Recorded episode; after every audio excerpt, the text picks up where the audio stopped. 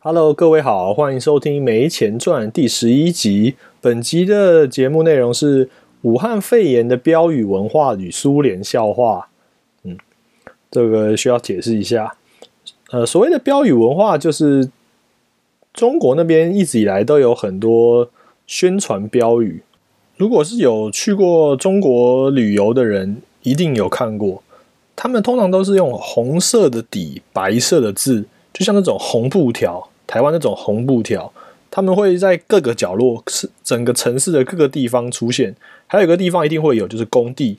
诶，台湾其实也还是有这种标语文化。比方说我在前公司服务的时候，他们就曾经举办过内部的公安标语文化甄选，而且呢还强迫所有新人都要投稿。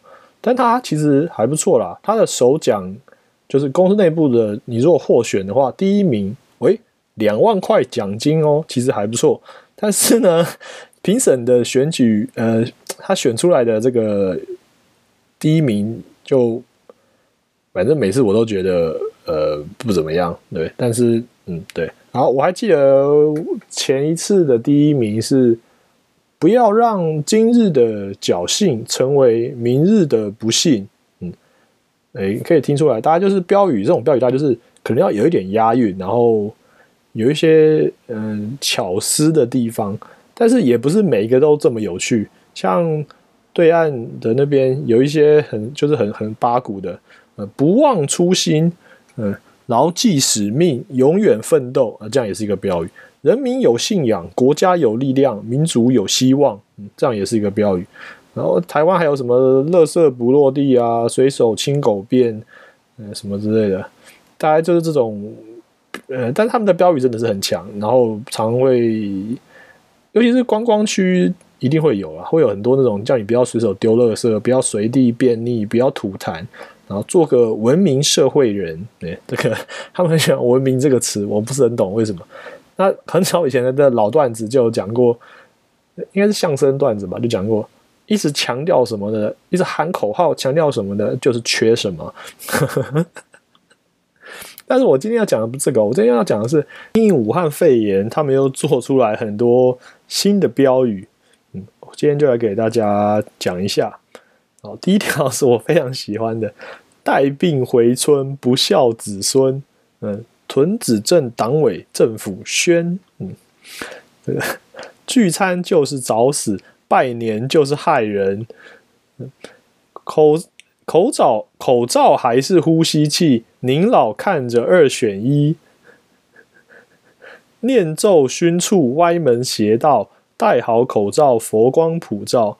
他说：“呃，念咒啊，或者用醋去熏，这种都是没有用的啦，戴好口罩才对的。嗯，出门记得戴口罩，否则麻将都点炮啊，就是放炮。点炮应该是我们这边放炮的意思。新冠没有特效药。”烟酒抗毒是谣言，新冠就是新型冠状病毒。今天掺一口野味，明天地府里相会。省小钱不戴口罩，花大钱卧床治病。嗯，这个还好。不戴口罩满街走，胜似泳池粪胜似粪池自由泳。今天也未吃得饱，明天病床要躺好。发烧不说的人，都是潜伏在人民群众中的阶级敌人。今年过门不串门，来串门的是敌人。敌人来了不开门。戴口罩总比戴呼吸机好，躺家里总比躺 ICU 强。ICU 就是加护病房。现在请吃的饭都是鸿门宴。今年上门，明年上坟。老实在家防感染，丈人来了也得撵。这个可能国情不同吧。对，基本上丈人来了本来就很烦，好像也也没什么好。对对，不聚餐是为了以后还能吃饭，不串门是为了以后还有亲人。出来聚会的是无耻之徒，一起打麻将的是亡命之徒。带病回乡，不孝儿郎，传染爹娘，丧尽天良。串门就是互相残杀，聚会就是自寻短见。OK，大概像像这样啦。对，总之他们有很多。那其实有一些我也会怀疑是不是人家 P 图的，但是我觉得蛮多应该都是真的。所以你可以发现，其实呃，中国那边的，我觉得他们民间或这也不算民间，因为他大部分是政府做的标语，但他们其实至少至少基层其实蛮活泼的。那我昨天有看到一个是，呃，听说台湾现在有些地方还有，就是它会有那种扩音喇叭。你像我以前听那种老相声段子，他们都会喜欢，他们都住眷村嘛，眷村的人就会有那种扩音喇叭，会村长啊、里长会在那边用那个扩音喇叭宣导。我昨天看到一个影片是，应该是里长，我不知道那边叫什么，村里长就在用扩音喇叭很大声的喊说，就是要叫你们回家。就是要回家，不要出门，呃，戴口罩，就是不听啊。这样，然后另外一个更酷的是，他开有一个是他开无人机，就那个 drone 飞，那上面是有喇叭的，然后还有那个摄影机，他就看着那个，大家说：“你大妈就是就在说你，看哪儿就在说你，快回家去。”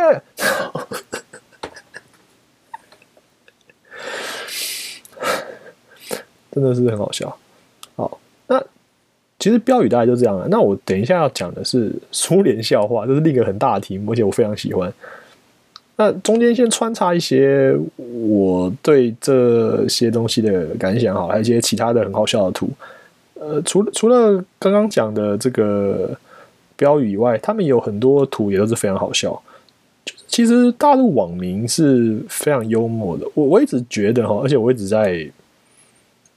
我能的，我能做到的范围内，在强调这件事。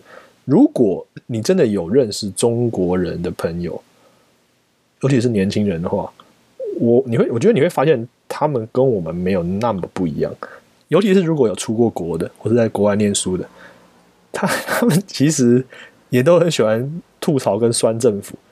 他们前几天在讲最多的就是红十字会，大陆的红十字会好像也是权力很大。那政府甚至还那时候还要求说，你要捐赠物资、捐钱的话，要统一透过红十字会的管道来这个捐款、捐捐赠。结果网民就发现，我们捐了这么多钱，他都统计嘛，捐了几亿了，然后物资也捐了多少了。结果武汉还是缺物资。后来就有人去查，发现这些物资都被扣留了，甚至还有网友看到说，那扣留之后就是不知道怎么了嘛，就像以前台湾。九二一还是什么什么大地震之类的一些天然灾害的时候，也有很多物资后来就有点流向不明啊。就二月二号看到的数字是中国红十字会已经接受了捐赠金额三点四亿元，但是他拨给武汉等地的金额总共只有两千两百万元，没有人知道这到底是对到底是什么鬼对，所以大陆网友是非常愤怒的啊。我这边可以念一几个。他说要被气得捶桌子，我真的气到浑身发抖，不敢相信，这不是一般的过分了，令人窒息。看完气死了。麻烦开动一下直播，让我们监工一下红石的工作，好发好发就是好好吗？他们那边的一种讲法。OK，那这个直播我要解释一下，就是呃，中国那边他们盖了一个什么火神山医院。就是临时盖起来的，呃，因为很多时，他们后来就已经呃建议大家都留在家里面防防范疫情，不要出门。那在家里就很无聊，对，所以呃，他们政府还做了一个直播，播这个医院从无到有盖起来的过程。对，那但是大家就就真的很无聊吧？其实你这就是证明一件事，就是突然你。你本来大家都想要放假，但你突然有了意外的假的时候，你又没有钱安排的时候，你真的也不知道干嘛。他们现在就被迫延长春节，已经放了好多天，然后每天都关在家里，真的是不知道干嘛。所以他们在那边看直播，但是那个直播看了反正那个那个医院后来也是被大家吐槽很多啦，就是看起来像集中营啊，然后也有人说什么军方都介入了，根本就是让你只能进不能出，很恐怖这样。但这个我我就不评论了，因为我真的也不知道。但 总之，他们觉得为什么不直播一下红十字会的工作？拿了这么多钱，然后前线还是一直缺缺物资，真的是很夸张。好，我来讲最后一张图了，因为其实图还是自己看会比较好笑了。呃，我推荐一个粉丝专业在 Facebook 搜寻“隔岸观火”，他是一个我也不知道是谁，但他应该是他是要写说他因为工作关系常常要接触中国的网络社群，所以他会看到很多好笑图，会把它整理起来，然后定时的发放。呃，没有很多人 like，好像才七八千吧，就是也算冷门小众，但是我很爱看。对，你如果喜欢听我的 podcast 的人，嗯，你你们应该也是很冷门小众，所以 说不定你们会喜欢。好，这是一个网友的对话记录截图，他说我姐姐买的口罩被扣了，他说很魔幻。对这边先讲一下魔幻，这等一下就是等一下我要讲的主题，就是苏联笑话。他说很魔幻，就是顺丰快递给我姐打电话说口罩被扣了，问捐不捐。底下有人留言说要不捐给国家，要不退回卖家，直接被乐捐，到底是什么东西？好，我这边要讲一下“魔幻”这个词哦。魔幻指就是魔幻写实，这是他们最近很喜欢用的那个词。魔幻写实的意思呢，就是它两个词结合起来，魔幻跟写实。它的故事是很写实的，但它里面发生的事情是真的很魔幻，真的很荒谬，感觉在现实世界根本不可能发生的事情，很扯的，很扯的意思，大概这种感觉。那 Netflix 上面有一部还蛮受欢迎的影集，叫做《Narcos》，呃，翻译叫《毒枭》。它就是在讲两个美国探员从美国到哥伦比亚去逮捕一个非常有名的、知名的大毒枭 Pablo Escobar。那这部影集呢，第一集就讲了一个破题的句子，我是非常喜欢。他就说：“呃，魔幻写实会诞生于哥伦比亚是有原因的。”什么意思呢？因为这个毒枭啊，你看他的故事，有兴趣的去看。他到后来，他还想要选总统，一个毒枭哦，而且基本上大家都知道他是毒枭，他还想要选总统，而且他还真的有要进议会。对，这真的是很扯。你去看，你会觉得天哪，怎么可能有这种事会发生？呃，就是发生了。所以。后来，中国网民都喜欢用“魔幻写实”这个词来形容他们的社会。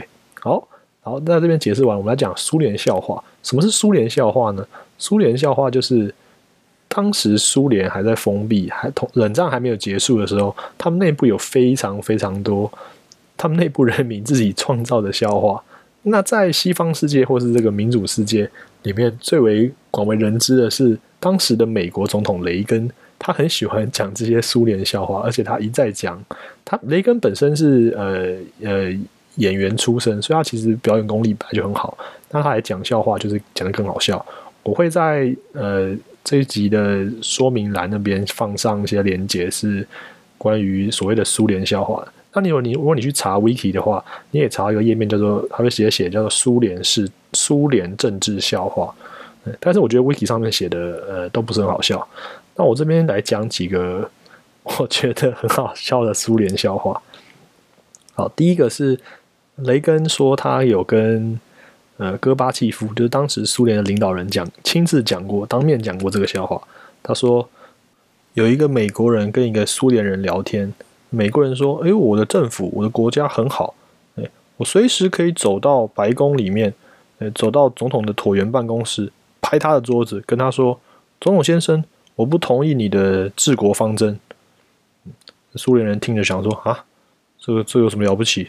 他说：“我也可以走到克里姆林宫，然后拍我们总书记的桌子，跟他说：我不同意美国总统的治国方针。”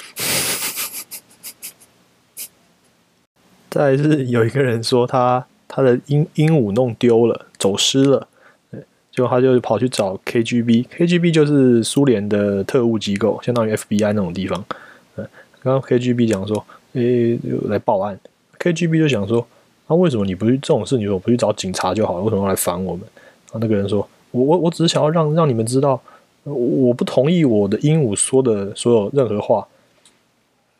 这个笑话如果听不懂的话，就是我解释一下啦。虽然这有点 kill the joke，就是因为鹦鹉会学人讲话嘛，所以他那个人可能是在家里有讲过一些。对政府不利的，就是反对政府的言论被他鹦鹉学走，所以他怕他讲出来之后，他就被抓了。这样。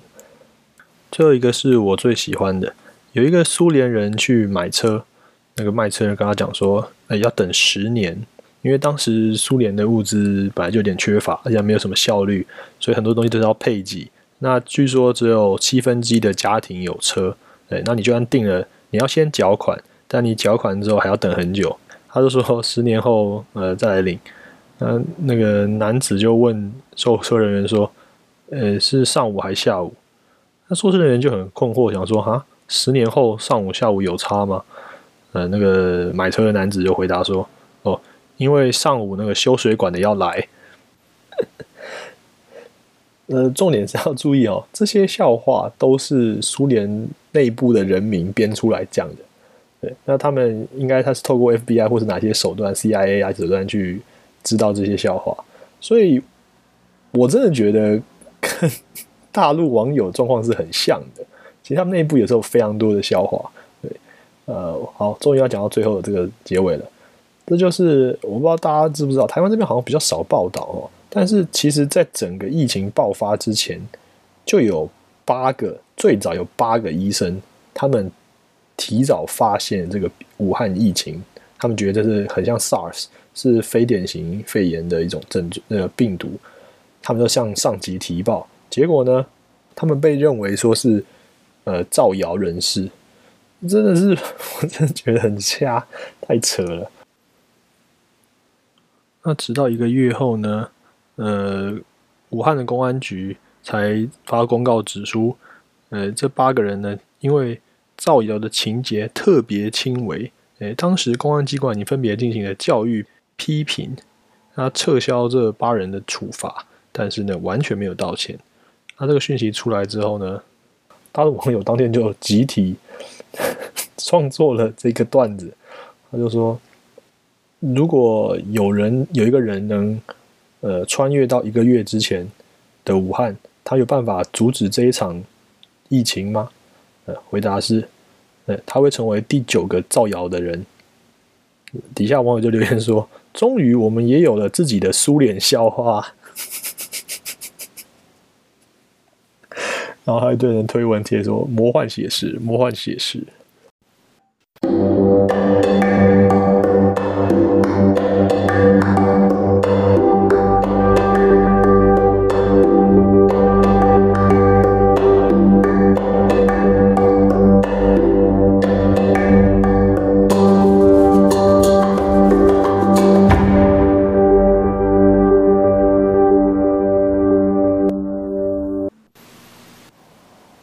在我录制这一集的当晚，也就是二月六号的晚上凌晨了，呃，十点五十几分的时候，有消息传出，那八位最早发现武汉病毒的医生的其中一位，呃，李文亮医师，已经不幸感染过世，所以在这边，呃，向他致意吧，也希望以后每一个人，如果只是。